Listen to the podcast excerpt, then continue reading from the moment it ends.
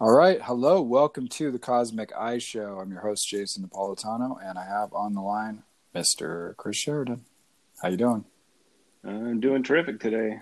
Very It's a uh, Sunday, nice sunny Sunday. It is a sunny Sunday, indeed. I just had a hot rod go by. I don't know if anyone could hear that, but there was like a drag race out in front of our place, so that's always nice. And why not? And why not on this sunny Sunday? What else Today- are you going to do? Exactly, exactly. I'm surprised there's not more of them. Uh, today, we are going to be talking about the Hermetic marriage. We're mainly drawing from uh, Manly Hall's uh, work. It's a pamphlet entitled The Hermetic Marriage Being a Study in the Philosophy of the Thrice Greatest Hermes. And this is one of Manly Hall's books, originally from 1925. Is that correct? It is, yes. All right. so- Actually, it's copyrighted. The original one was copyrighted uh, March 10th, 1925, which is exactly 95 years ago today. Oh wow, there you go. I didn't even uh, make that connection. I had no that's, idea. That's Yeah, very auspicious. Flipping through, and there it was. So, And all I, right. I, I see that now as well. okay, so that that's a nod from Manly Hall and uh, and the thrice greatest Hermes that we're moving in the right direction with this show today. Uh, so I'm excited about this one. Thank you for joining us on the Cosmic Eye Show. I want to thank everyone who's supporting the show. We have some some new supporters that have come online recently, and I want to especially thank you guys. Uh, plus our, our our old supporters that are still supporting us. Thank you guys so much for your generous donations towards the show. We really appreciate you. And uh, anyone else who would like to support the show, we're at anchor.fm slash cosmic eye if you want to make a donation through there. Chris has a book called If You Can, excuse me, Chris has a book called The Spirit in the Sky, and I have a book called If You Can, Where You Can Meditate, and you can find those on our respective websites, uh, chrissheridan.com or at cosmiceye.org, and you can click through to Amazon to purchase those. Uh, so please uh, support us by buying our books as well. Thanks for joining us again today. Uh, hermetic marriage. We're just going to jump right into it. It's a pretty big topic. Um, there's way too much in this in this book to cover, as there is in every Manly Hall book. But this uh, really is is is great because we can look at the first two chapters and we can really get a good overview of some of these ideas. And of course, it's not necessary to have read this book to get something out of this uh, talk that we're going to do today. But if you want to read it, I highly recommend it. It is a fantastic book, uh, and we're going to be doing further work on this book as time goes on. So we will uh, keep you posted on that. All right, so let's jump right into this. Why don't you uh, contextualize where we are in Manly Hall's life and tell us a little bit about that, uh, just to kind of set us up with that, because we always like to share a little bit about Manly Hall uh, when we discuss his work. So, Okay, so um, Manly Hall, great uh, 20th century philosopher, uh, originally from Canada, but he did all his work in Los Angeles. And he toured, of course, he went to Carnegie Hall in the 40s. Probably best known for his work, The Secret Teachings of All Ages, which was published first in 1928. Uh, and this pamphlet was actually a few years before then. This is 1925. So it even preceded his great work, uh, The Secret Teachings. He would have been 24 at this time, uh, but he would have already gone around the world. He took a world tour to, you know, Japan, uh, the Forbidden City in China, to uh, the Middle East, uh, to Egypt, uh, and then to the British Museum where he studied, doing his research for The Secret Teachings. So I'm sure some of this stuff he picked up along the way and it's very dense. Uh, there's a lot, like any, I think, younger person, um, you want to put in a whole bunch of notes. if you're a musician, you want to have a theory of everything. I think that has something to do with uh, with the age, um, but it's very clearly presented, um, very uh, very wisely done, uh, and it's a great introduction. But it's also if you've been studying this stuff for years, this is a great uh, reminder, and there's still great stuff in it. So that's kind of a context for um, for this work. very good. Thank you.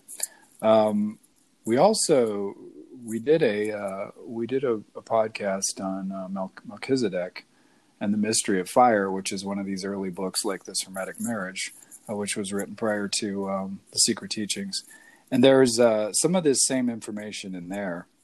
Uh, so if you want to listen to to that podcast, we we do go into that deeply and the mystery of fire and, and how that relates to occult anatomy and things like that uh, is in that one as well. Which we're going to get into some of that today as well. But we uh, we go uh, we do about an hour on just that occult anatomy and that mystery of fire and so on.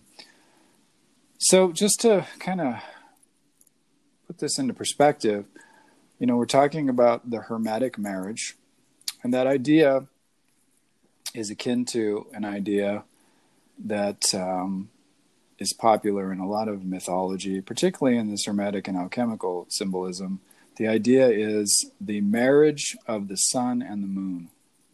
Marriage of the sun and the moon.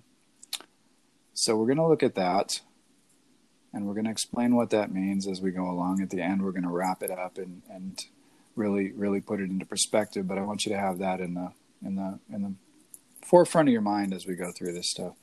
And very simply, the sun, you know, spirit, the moon, matter, the sun, perhaps masculine, the lunar, feminine, uh, the sun being far away but very powerful, mm-hmm. uh, the moon being very near. And as luminaries in the sky, they are roughly the same size, uh, astronomically speaking, uh, but very, very related, but very different. And this symbolism, I think we've seen it on beach towels where there's kind of the man in the moon face uh, along with a sun sometimes merged together. So in the same disc, you might have both represented. So it's a familiar image, and we're going to really unpack that. I like the beach towels reference because I'm not. Yeah. I, didn't. I. I got. I'm going to be honest with you. I've never seen one of those beach towels. Where does one purchase an occult beach towel? Is that from occultbeachtowels.com? Where, where all beach towels are sold. Uh, probably in Venice. Maybe that's a California thing. I don't know. But listen, I was. Uh, I've California. seen it. I've seen it a lot in uh, you know, or tattoos. You know, where the, yeah. the sun not, and the I'm moon are, saying are in the exist. same image. I'm not arguing so, that it exists. What I'm saying is, I want one, and I and you I, want one, and okay. I yeah, and I don't know where to purchase. I have um, actually. Um, business idea. Yeah, business idea one. Make a note. Hermetic or hermetic beach towels. Beach towels. Dot com. All right. By the way, don't steal our idea because yeah, we, have we've, no. we've now laid it down on on a recording, so it's a copyrighted idea. So do not steal our beach towels idea. All right. So Hermes was uh, was a god. Um, Thoth Hermes, more appropriately is the ibis headed uh, Egyptian god of wisdom, learning, and literature, science, magic, communication. Um, he's accredited with being the first to reveal the art of writing to this present human race, this present human race. And of course, Manly Hall is alluding to the idea that there were previous human races, which the idea of the you know the chain of, of different r- racial incarnations and so on that have occurred uh, prior to us, and that's uh, an idea that comes through many of the secret teachings and occult wisdom. Um, and points back to Atlantis and possibly Mu and Lemuria and some of these different ideas as being uh, previous races to the one that you know we're in today. Um, not you know scientific anthropological ideas, but more occult ideas. But doesn't mean they don't uh, hold uh, hold value, or it doesn't mean that they're not true, for that matter, because we have no evidence that they're you know that they, that these things did not happen. Uh, so Thoth was uh, a contemporary, theoretically, of, of Moses. Um, and there's some idea that maybe Moses and Hermes Thoth might have been the same person. That's again, I think, from the secret doctrine. This is an idea that Manly Hall puts forward. But basically, the the why uh, Hermes and Thoth are kind of um, put together is because at this time in Egypt, when this material is coming to light and these ideas are starting to form, it's uh, the time of the Ptolemies, uh, which is uh, the Greeks basically were in control of Egypt at this time. So they tended to sort of syncretize things together. You know, the Romans later did that as well. And that's where you'll see even uh, the idea that Mercury, Hermes, Thoth, they're all the sort of same idea. They become put together in the Roman ideas and later Hermeticism of the Romans. Uh, so the idea then, this, this, this word Hermes actually comes from an ancient root word, which is Herm. And you can see in uh, if you just look it up online, a herm is actually a, a, type of a statue. They used to post these on the roads and at crossroads, actually, at crossroads. So the idea of communications and crossroads uh, come together with this with this herm. In Greece, they would they would have these these little pillars with a with an erect phallus on them, basically, and that was that phallic idea and, and Hermes and this sort of active, positive, uh, radiant, you know, productive principle of nature, basically, kind of related to Pan, the idea of Pan. It's all it's all sort of sort of conflated together. Um, and this again, this sort of relates to the idea, this Herm idea or Hermes idea uh, is in Hiram, or the idea of Hiram Abiff in Freemasonry, and we cover that a bit in that um, in that uh, Melchizedek podcast that we do. That was a fun one. I enjoyed doing that one. Um, so we'll move forward then. We want to get into what this means to us because really the, the gist of this book is the idea about the hermetic marriage itself but we have to really kind of touch on the some of these ideas that lead up to this so in essence he lays out the idea of how these ancient egyptian ideas come down to us through alchemy uh, through the ancient wisdom traditions and so on and he also points out that, and this is a really interesting idea, that, that Hermes, in essence, to ancient philosophy was, and this is a direct quote, says Hermes was to ancient philosophy what Jesus is to Christianity. It's light, it's inspiration, and it's impetus. The Egyptian initiates of the Temple of Isis claim, therefore, that Hermes was actually the writer of all books on philosophical and religious subjects. So he's really the spirit behind this wisdom uh, so that all human authors then are just inspired by Hermes, basically. Which is so. There's a couple of ideas about you know the Hermetic literature that came out of that. That, that Hermes was supposedly the author of like ten thousand books or something, and that would tie into that idea that that Hermes is the spirit behind those books. But in essence, the the sort of historical idea is that there were 42 books of Hermes. This is something that's been written down in several several places in ancient sources. There were actually 42 books originally. And so Manly Hall speculates that this may have had something to do with the idea that there were 42 uh, provinces in Egypt, which all had their 42 leaders, and that had something to do with the weighing the soul at death uh, and so forth. So there's some Egyptian symbolism in that and things like that. So the idea then is that this Hermetic wisdom you know, comes down to us through various sources in the modern world and really hits its stride in the Middle Ages in alchemy. In alchemy. So alchemy then is this this sort of fore, forerunner to what we might call, you know, what we'd call chemistry today. But alchemy, Manly Hall points out, is really the chemistry of life and he calls it the androgynous parent of chemistry, which I like, which refers to that hermetic marriage, that idea of, of that hermetic marriage. So, you know, basically what he's pointing out then is alchemy is sort of the philosophical and spiritual branch of it, while while chemistry becomes the sort of materialist way of looking at things. And he, you know, and he cites some different uh, figures in that that development, Roger Bacon and Boyle, etc and they were interested in dealing with the minerals and the medicines and the chemicals and so on, while alchemy struggled with the far greater elements of macrocosmic and microcosmic relationships. Macrocosmic and microcosmic relationships. And that will lead us into our discussion later on of the sun and the moon, and that is what we're talking about with the Hermetic marriage. So, basically then what all this is saying is that you know alchemy is is is a is a product most likely of Egypt and came down to us through these different different systems and spiritual ideas and and so forth.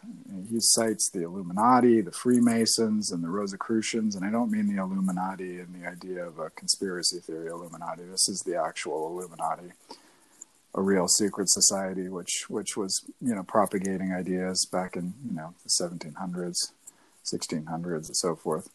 Um, so this is kind of our modern connection. These guys, and then the and then like I said, the Middle Ages, alchemy is sort of uh, rise to to prominence uh, through people like Paracelsus.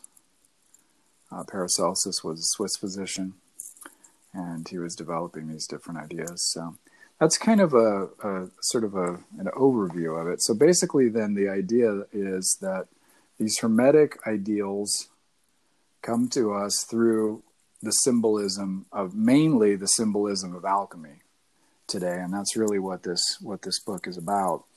And alchemy is still alive and well. It's still with us. It's still a valid pursuit.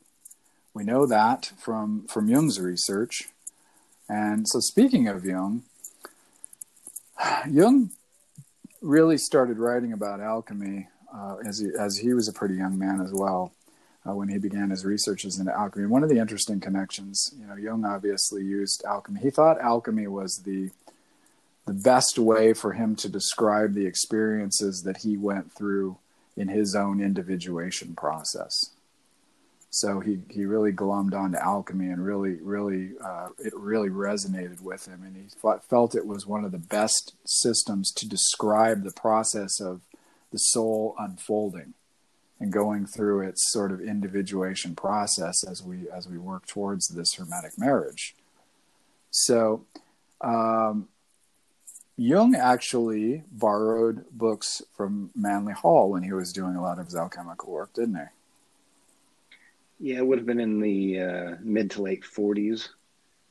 Um, and I think it was Alchemy and Psychotherapy, was part of the collected works, uh, was the titles into which he wrote. Uh, but he, yes, he borrowed uh, charts and images, a lot of images. Um, well, because a lot of the old alchemical texts, you know, were very illustrated um, to uh, describe the process. But simply put, this, you know, alchemical process is the means by which this marriage is attained.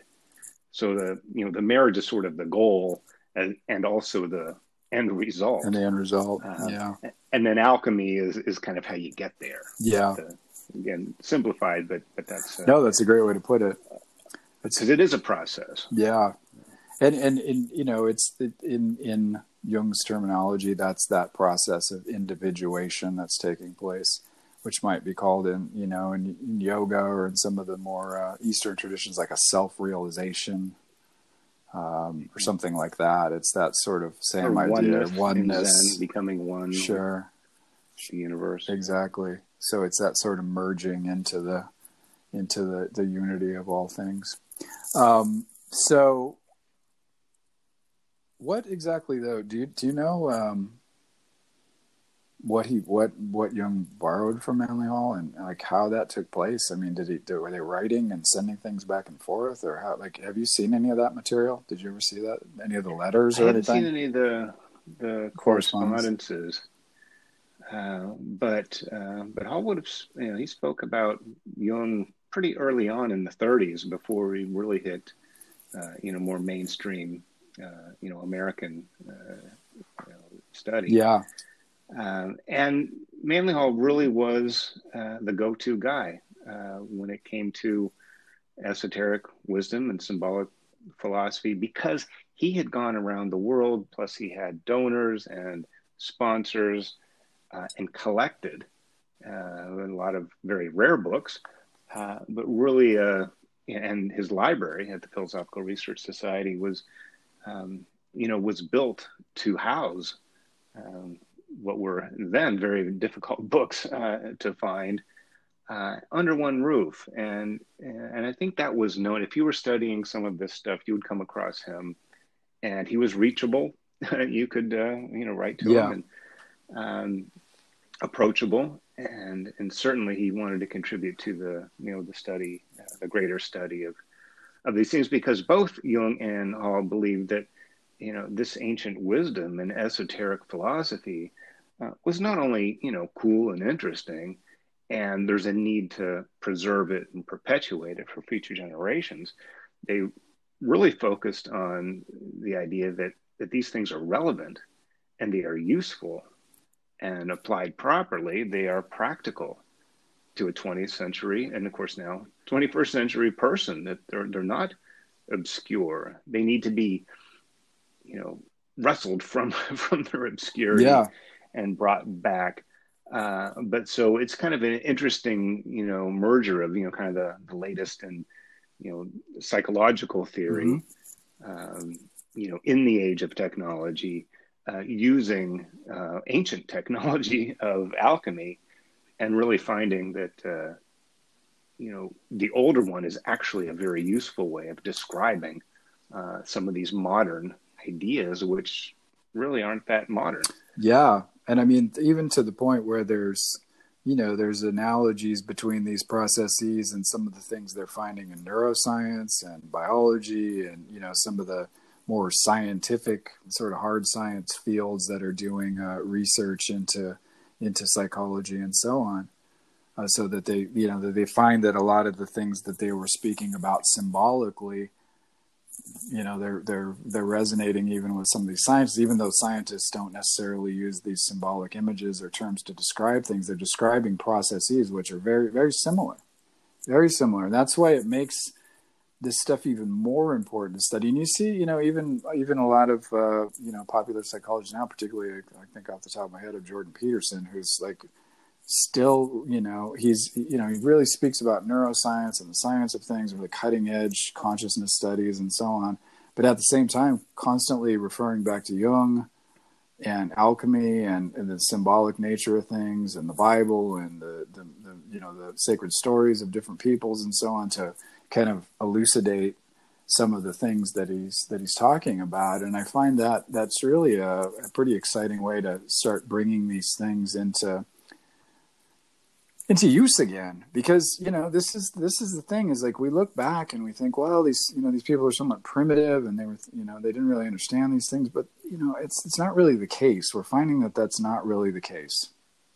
You know that they actually they actually were quite wise and that's why the ancient wisdom still has a place and that's why you know even even you know scientists oftentimes today you know i think the less informed ones will probably just dismiss alchemy and say, well, it was a forerunner to chemistry. Um, but they don't realize the you know the sort of spiritual and psychological side of it, and that's you know it's, it's understandable.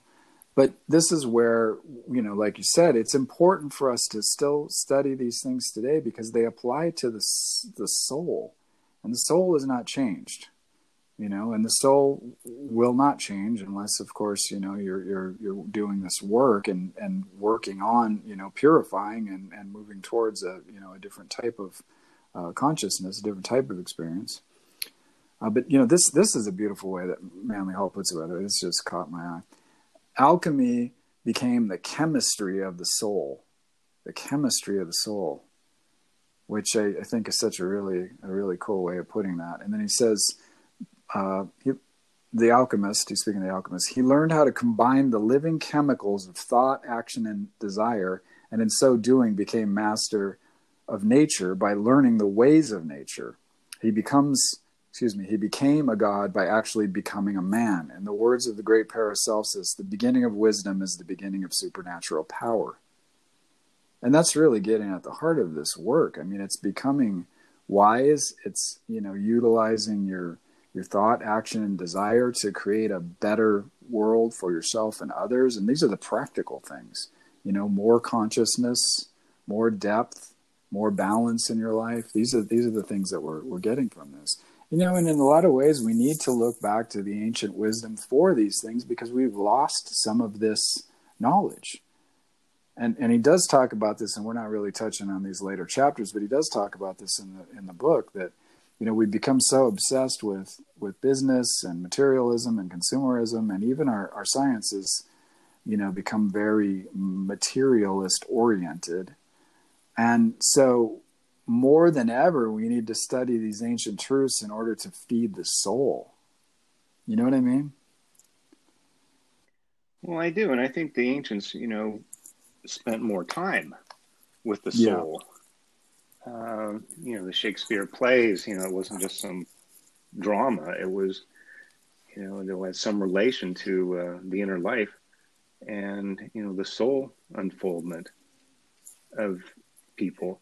And to, um, I guess, to make this connection, um, you know, stronger uh, or, you know, put a, uh, point on it, um, one of the great hermetic you know, rules or laws or axioms that we might all be familiar with is as above, so below. That which is below is like that which is above. So it's this law of correspondence that what's out there is in here. What's big on the macro level is also true on the micro level. And scientifically, we can just use the image of like a solar system where the sun is in the center and these planets are orbiting around this sun, uh, just like you could picture an atom with the protons and neutrons in the nucleus. And then you have these orbits of electrons going around this nucleus. That that knowledge was available maybe not particularly, you know, that they had an electron microscope, or actually, we still really can't see that in an atom, but we, as scientists, know that that's uh, at least the current truth. Uh, but to have that correspondence, so when, you know, uh, when an alchemist is doing something in the laboratory, yes, there's beakers and potions and processes and heating and cooling and uh, chemicals and all these things that that is also taking place inside. So when you mentioned about these, you know, chemicals of of the soul, uh, this thought and ambition uh, and action, uh, that those um, they take place mm-hmm. out there and they take place in here. And as you're working on something out there, you're really working on it in here um, because you really need something. Yeah. out there. Sure. You know, it's it's uh, it gets really mushy when you talk about the unconscious and the subconscious, and you have to use terms. But if you can see that, keep that correspondence, but then you're doing something out there, or you're seeing something in nature. Uh, you're also seeing what's happening mm-hmm, inside mm-hmm. you. And so, if you can learn about nature, I mean, physical nature, you know, uh, out there, um, you're really learning something about your nature, your true yeah. nature. I think that's you know be, becoming a man. It's like becoming really your true self. Yeah, exactly. And and I, then you're really in harmony with nature and the universe, and that's where you get. It's not overcoming mm. nature. It's not, you know, denying or you know subverting natural forces. It's really coming more in tune and in harmony with those that we actually have, you know, our power, our soul power, our individual yeah, exactly. And and you know the na- the ancient people too had, and some people today even share this this idea as well.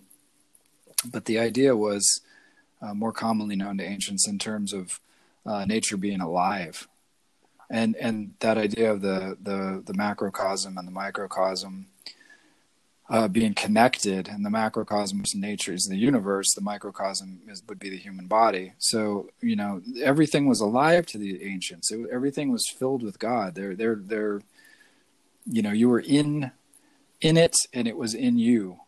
You know, so for for them it was not difficult to accept the idea of the the human body, for example, as being symbolic of the universe, even the earth being symbolic of the universe. You know, actual material things. Um, course, you have this idea in um, in, in early Kabbalism of uh, Adam Kadmon, or the Grand Man. Later on, this is known as uh, the Macroprosopos, the spirit of the Grand Man. This is sort of the prototype on which you know human beings are created. That's like the large, you know, archetypal version of man, and that's really the the universe. That was the mold from which we were made you know that's the idea that that uh, that, that that comes from you know the, the, the prototype from which we we come. And you know i think as we've gained in scientific knowledge we've sort of stripped the universe and ourselves and material you know material existence of this aliveness of this quality. And you know they've certainly infused you know, in quantum physics, that you know, there's probably more of those ideas in quantum physics that would support a lot of these ideas. But in sort of you know Newtonian sort of hard science type stuff, you know, materialist, deterministic sort of science, um, you know, it, it kind of you know they've necessarily had to strip out some of the supernatural ideas and components. but the ancients didn't think like that. So for them, you know, everything was connected and everything was as above, so below. So, you know, the macrocosm then was the suns, the moons, the planets, the gases, the ethers, and so on that were all the, you know, parts of creation. And this idea, you know, comes out in, in mythology. Manly Hall points out that in the Eddas, in the Scandinavian Eddas, the universe was formed of the body of Ymir, the Frost King and in India that that the universe was constructed from the person of Brahma, the creator god. Um, so so those you know so those those gods or the you know that that sort of universal spiritual energy you know is the is the the ground of of material existence it's what it's formed out of it's in and through it you know we live and move and have our being in it like paul said and i think in some ways we've kind of forgotten that you know what I mean? And so it's important for us to look at this ancient stuff to kind of recover that sense of, of connection. Would you agree?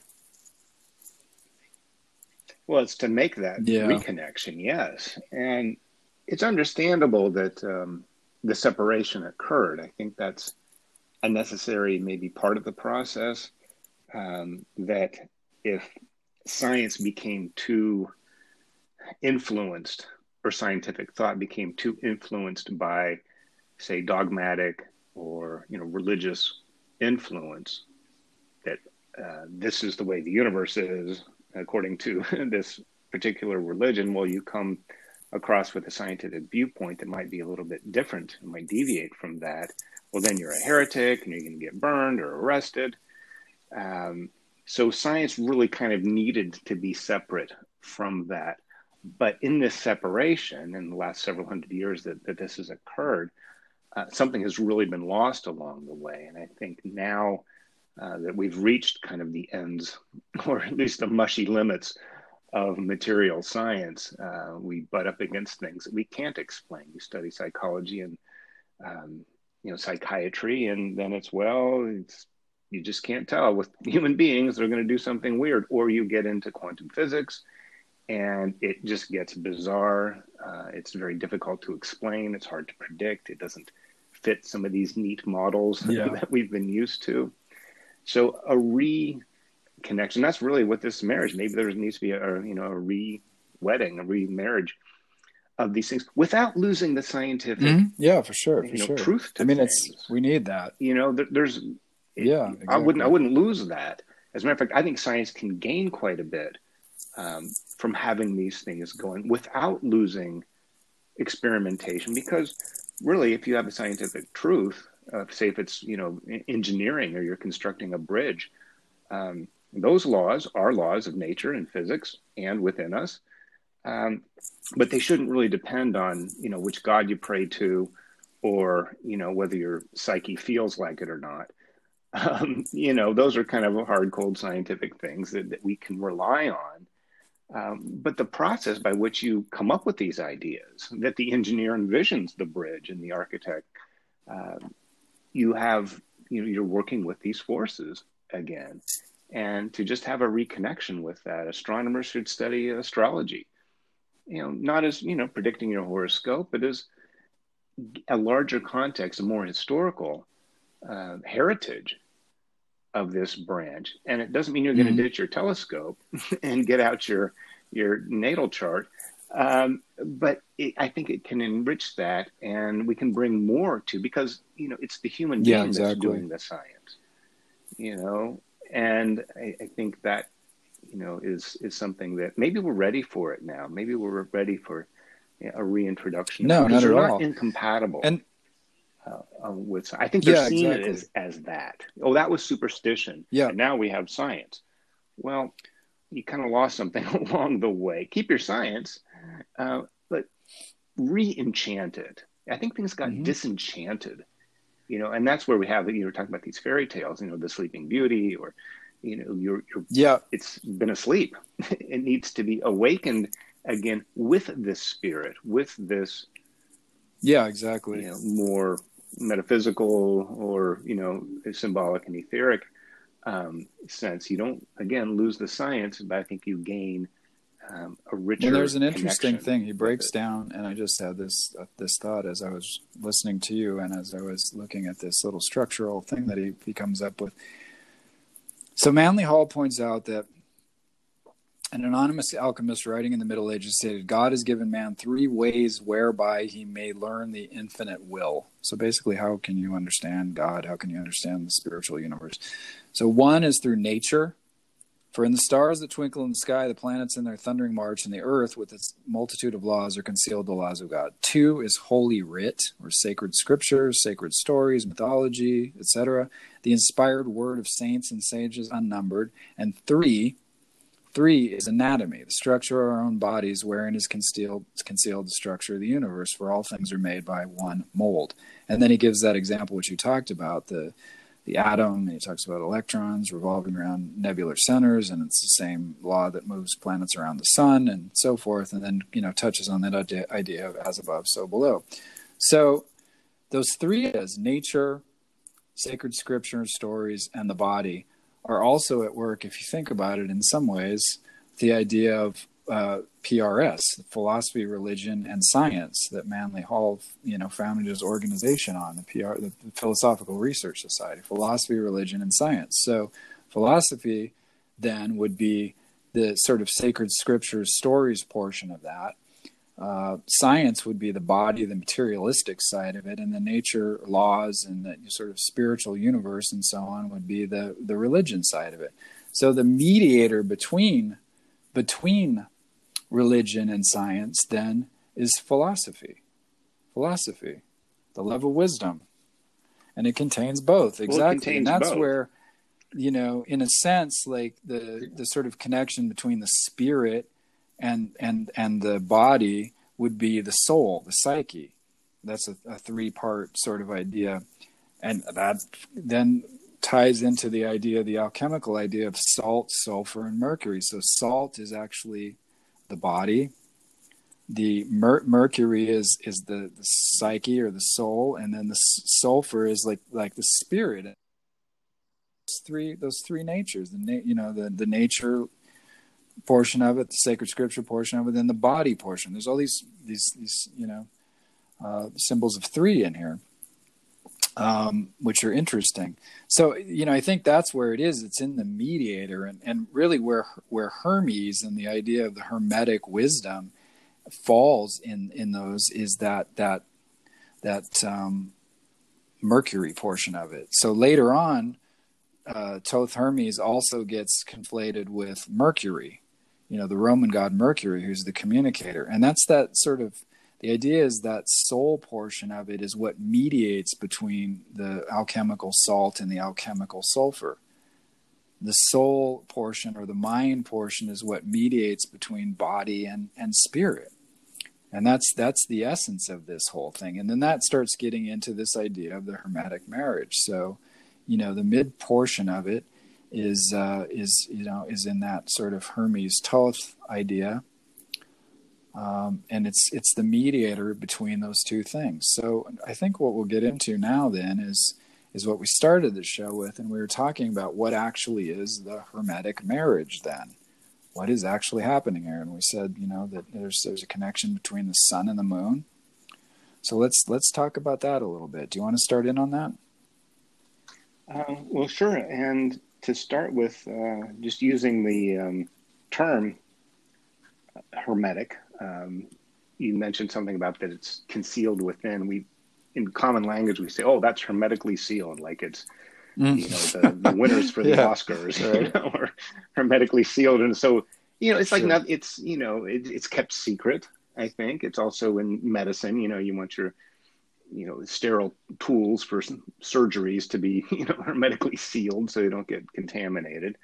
Uh, but it's this revealing, this um, you know bringing out um, that which is sealed, this unsealing, and that's through that correspondence between you know above and below, and within and without. And this really plays out in the masculine and feminine archetypes in the world. And so with Hermes, there's a legend of Hermes, this uh, you know more masculine uh, male energy of you know perhaps fire, uh, spirit uh, that's uh, connected with matter, um, which is Aphrodite, and then together you have this hermaphroditus, or you know hermaphrodite, if you will, uh, that both are contained in the one being, the masculine and the feminine. In Taoism, you have the yin and the yang, the feminine and the masculine, and it's you know you can look at them separately, but you really they're really connected. Uh, and if you really conceive them as being separate without each other or mutually exclusive or independent of each other, you know, that's where you're in trouble. It's the harmony of these things. And uh, with the sun and the moon, the sun being, you know, the fire, you know, this heat, this, you know, much more powerful uh, in a lot of ways than the moon. Uh, but the moon having substance and it's near, it pulls the oceans, you know, for the tides were more affected by the moon, perhaps than the sun, uh, at least on that soul level. Uh, and it's the age old question, which uh, is now called the hard problem. I think um, David Chalmers, uh, British scientist, calls the hard problem in science. And that is how does spirit interact with matter? How does consciousness interact with the brain? You know where is you know soul and body? You know you can look at them independently but they somehow mysteriously interact. Maybe one causes another. I don't know.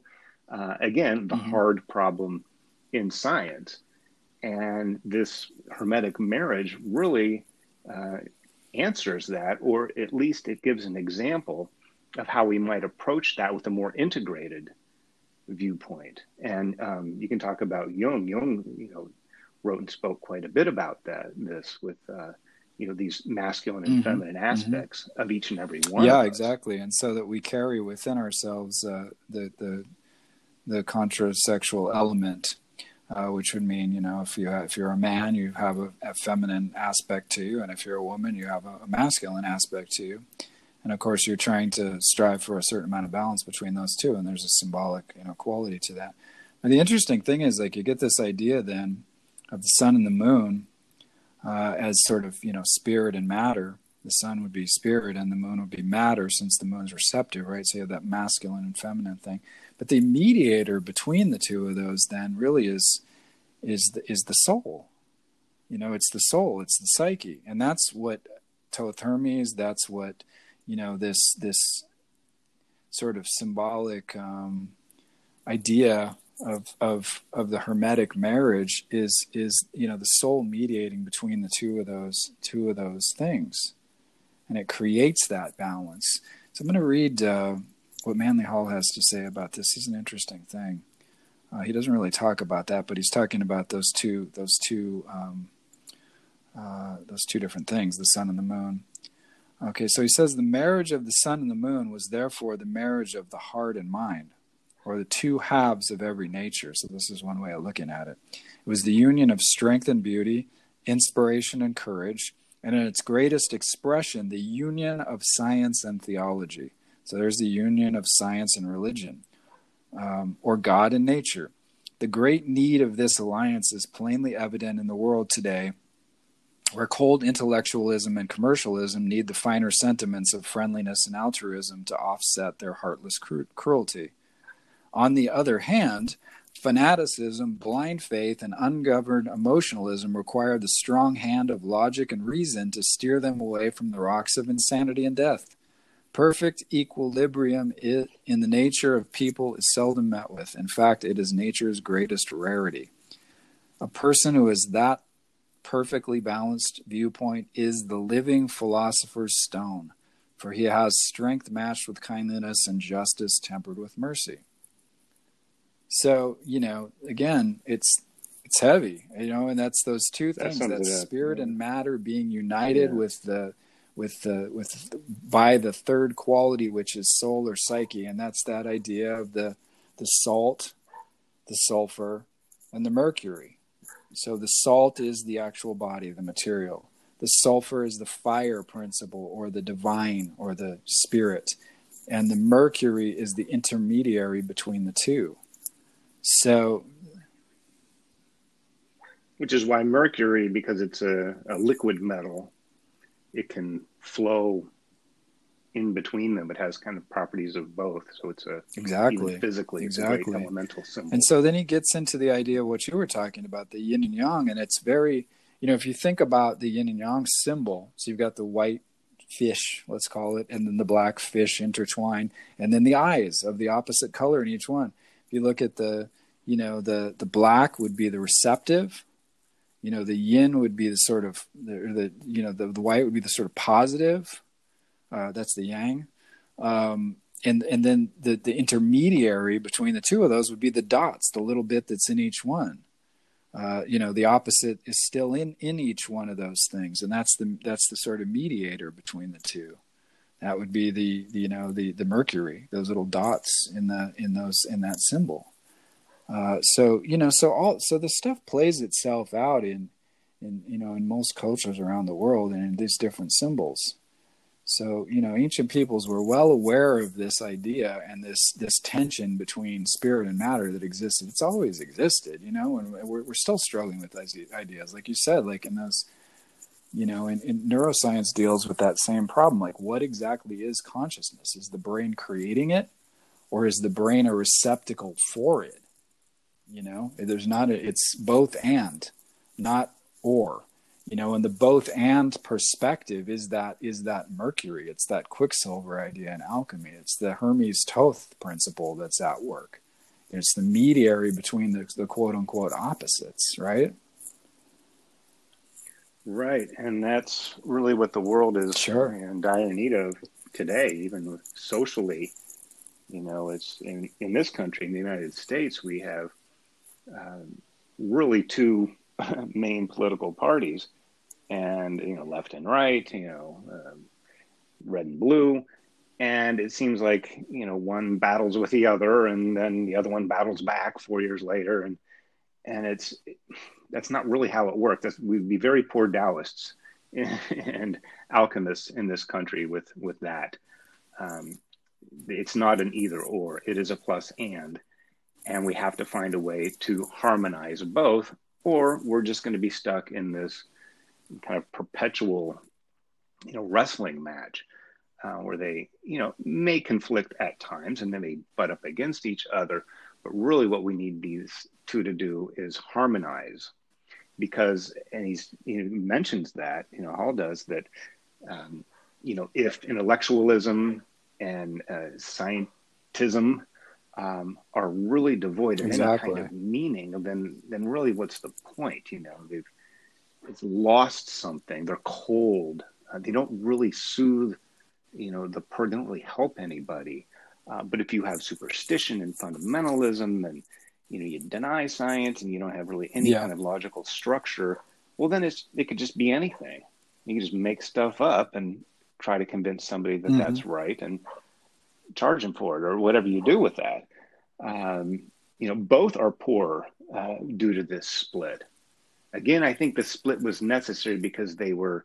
Uh, yeah, yeah. Um, they were kind of canceling well, each other out. Religion At hampered through this split, hampered, this Cartesian hampered split. Science. Uh, they had a and, chance and, to kind know, of, and and so yeah. it was necessary, absolutely, to split away. It really did. But then yeah.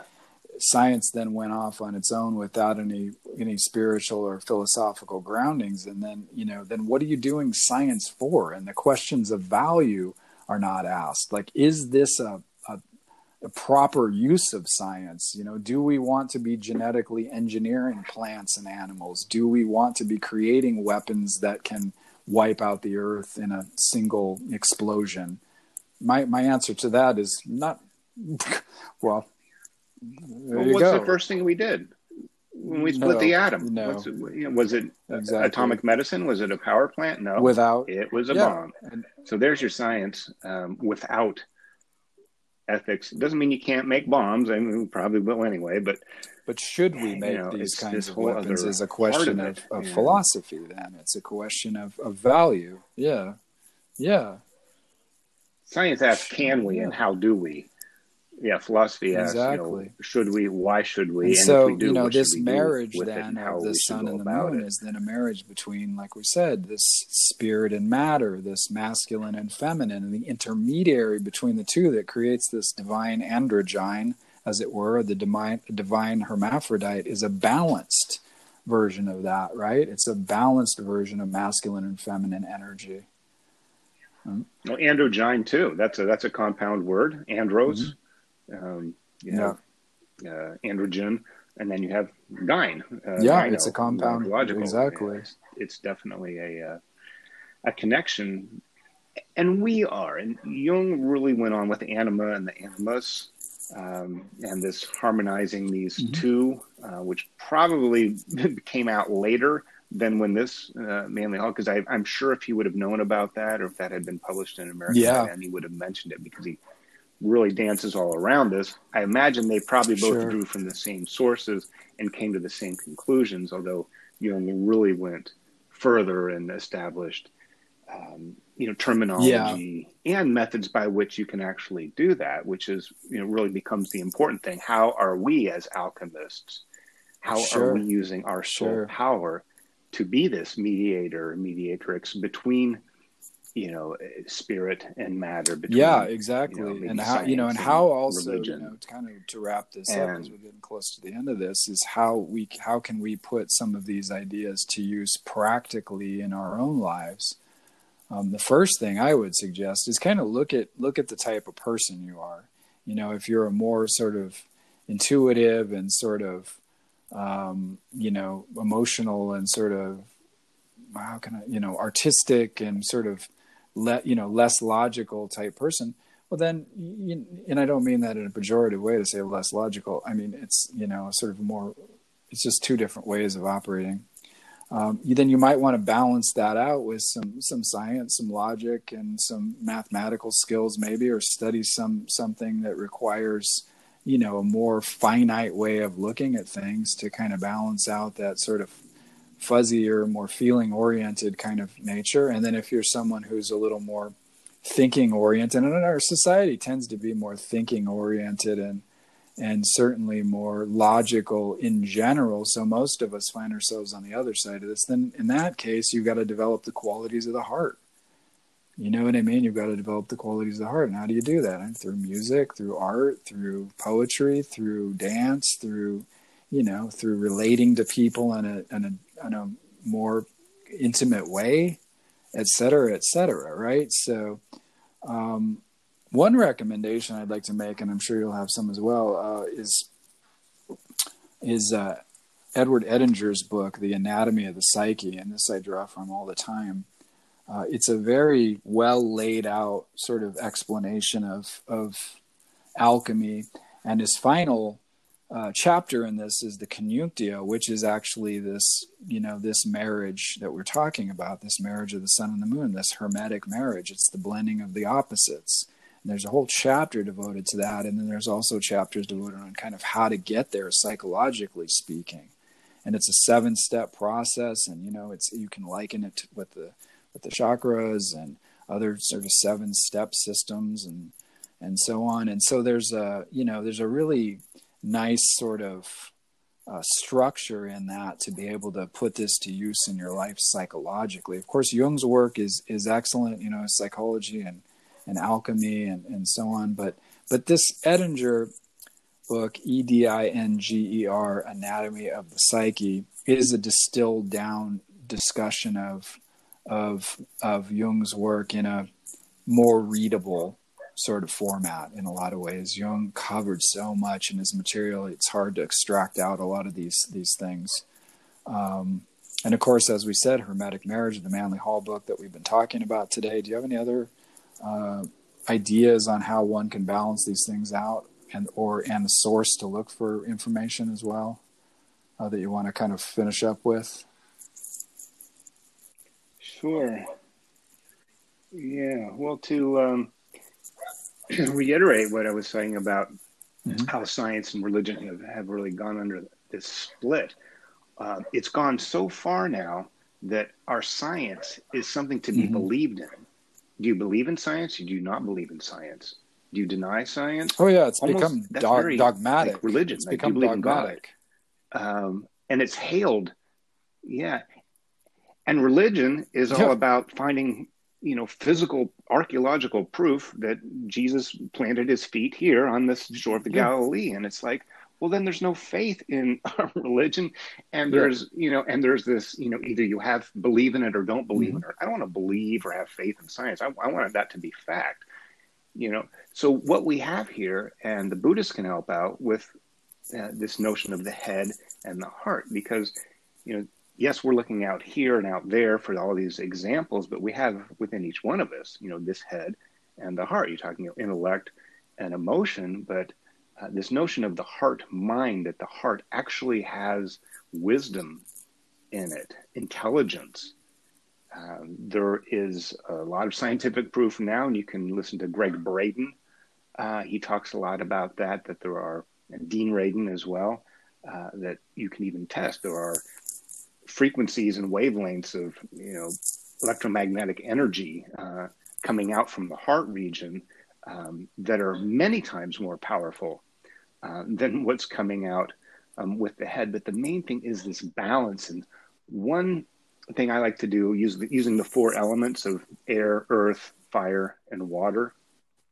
That seems to work with me, and that, that's very alchemical. But it's it's kind of down to four instead of seven, and they're easy to understand. So if this airness, if you're just all an idea and abstraction, and uh, but you're not really doing anything about it, well, you need to be a little more grounded. So there's a lot too much air. Well, then then turn up the earth a little bit. Get your feet on the ground. Keep your head up there looking high, but get your feet on the ground and you know work with your hands and you know try to make something happen in the physical world. Same with the more emotional capacity. If um, say you're you know flooded uh, with thoughts, you're swamped uh, with emotion. You know you're undrowning in despair. You know, we use all these water, watery descriptors um, for you know being almost too emotional, like a sponge, and you've soaked all this up.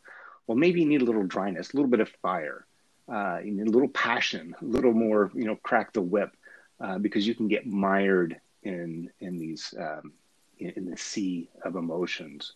Uh, so that works for me um, because those are very simple, very easy elements to connect with, and they're very, very practical in how um, you can play them out. Uh, so we don't get stuck too much in one or too much in the other, and and that's your that's your marriage. That's the the sun of the head and the the moon of the heart, the masculine, the feminine, the silver, uh, and the gold. Even those colors are replicated in the sun and the moon. The moon is silvery, and the sun is this golden light. Uh, but it's it's in within each one of us, and that's the laboratory. And again, bringing this soul power. What's you know what ties these together? You know, the mediator, the mediatrix that uh, says, "Whoa, you've got too much of this." That's uh, I think that's the base of uh, um, what, wait, what is Ayurveda, it? Ayurveda uh, medicine.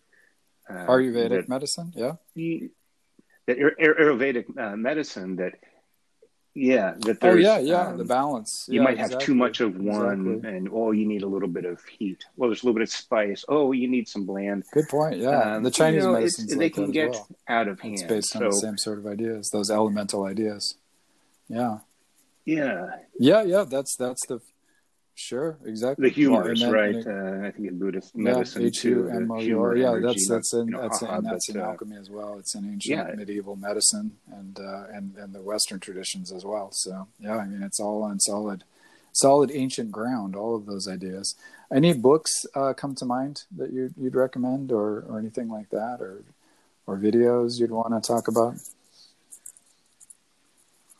Well, as a spiritual book, the Tao, the Tao Te Ching um, it's a little flowery and very symbolic, uh, but I think it really explains this connection between you know the person and nature, or some of these kind of paradoxical things mm-hmm. that really work best when they're moving together. So it'll be like a, a bamboo reed where you're firmly planted in the ground, but if the wind blows, you're still flexible yeah, enough to kind of go with everything on the surface. uh, this balance between flexibility and, and strength. And just even, uh, you know, I would just read this this because these these words that were um, that you had mentioned that it's mm-hmm. Um, it's intellectualism um, with a heart. It's it's justice with mercy. Yeah, uh, it's not an either or thing. I think that's the the biggest thing is is and it's you know again we mm-hmm. you know this Western culture, particularly yeah. in, in, the United States, we we do have this either or thing, and it's mm-hmm. that works great with team sports. It's either your team's going to win or my team's going to win. You don't. There's aren't too many choices, um, and, and, there will be a winner at the end, and there's no trophy for second place. Mm-hmm. But that's not how this works. That's not. That's not how the. That's a very particular thing. Uh, works great for games mm-hmm. and sports uh, but it doesn't really work in our souls. You know, we have to have this balance, and it's finding that balance and knowing that um, that's within us, and also this laboratory, uh, all the the chemicals that we need to do this are contained. So going back to alchemy, if you're changing lead to gold, you don't you know replace the lead with gold. You use the lead yep. and refine it and twist it and to, burn it and you know dilute it yeah, and all exactly. these things trans, to you know, release the gold that's already there. So this harmony and this yeah, so maybe this balance between all these things is already there. We have to find yeah. that balance point. That's our center. That's our core. And if we have that, then all these opposing things, yeah, not only well, you work balanced, with and you work with that mediator, the psyche or the soul, you know, between those two things, and that's that's one you know one of the ways that that you can do that. So, great, uh, great point. Uh, we should wrap this up. We're at about an hour, um, and I think uh, that is about it for it to us today. Oh, one last thing, since this is about the marriage, um, got to talk about the wedding ring. Um, and that is this continuous like an ouroboros it's this continuous there is no beginning no end mm-hmm. tying everything together and uh, the golden ring um, you know of fire this this energy that uh, that connects mm-hmm. those together so you, if we're talking about the marriage of the sun and the moon or the head and the heart you know this wedding ring is yeah this that's the, that's that mediator really between the two isn't it? It connects those two halves together in that circular fashion. Manly Hall talked about that in hermetic marriage. He talked about how there's sort of a, a broken circuit in essence in this idea in the hermetic uh, wisdom between these two poles and they're opposite in men and women. And so you've got the the heart and the sort of head and then you've got the head and the heart and you've got a that that golden ring then completes that circuit between the sort of head and heart idea um, you know, and that's that's yeah. Well, electricity doesn't work. The positive and the negative poles of an electrical circuit don't work. That's the that's uh, the key. If, so if let's is, use is that broken. golden wedding ring and and unite those two right. halves and make that that marriage between the sun and the moon, that hermetic marriage within ourselves, and find that balance. Uh, so check check out this book. It's fantastic, and we're going to talk more about this as time goes on because there's so much to unpack in this book. The Hermetic Marriage, being a study in the philosophy of the thrice greatest Hermes, Manly P. Hall. Thank you for joining us today. We appreciate you guys being here, and we hope we got you got something out of this, and that you get something out of our shows each week. Uh, and if you do, please support us. Anchor.fm/slash Cosmic Eye. And again, check out our books. Uh, if you can, where you can meditate is my book and The Spirit and the Sky is Chris's book. I'm Jason Napolitano, and I have Chris Sheridan here. Thank you so much, Chris. Have a great week. Be safe out there. Uh, you know, be positive. Keep moving forward. Uh, goodbye, and God bless.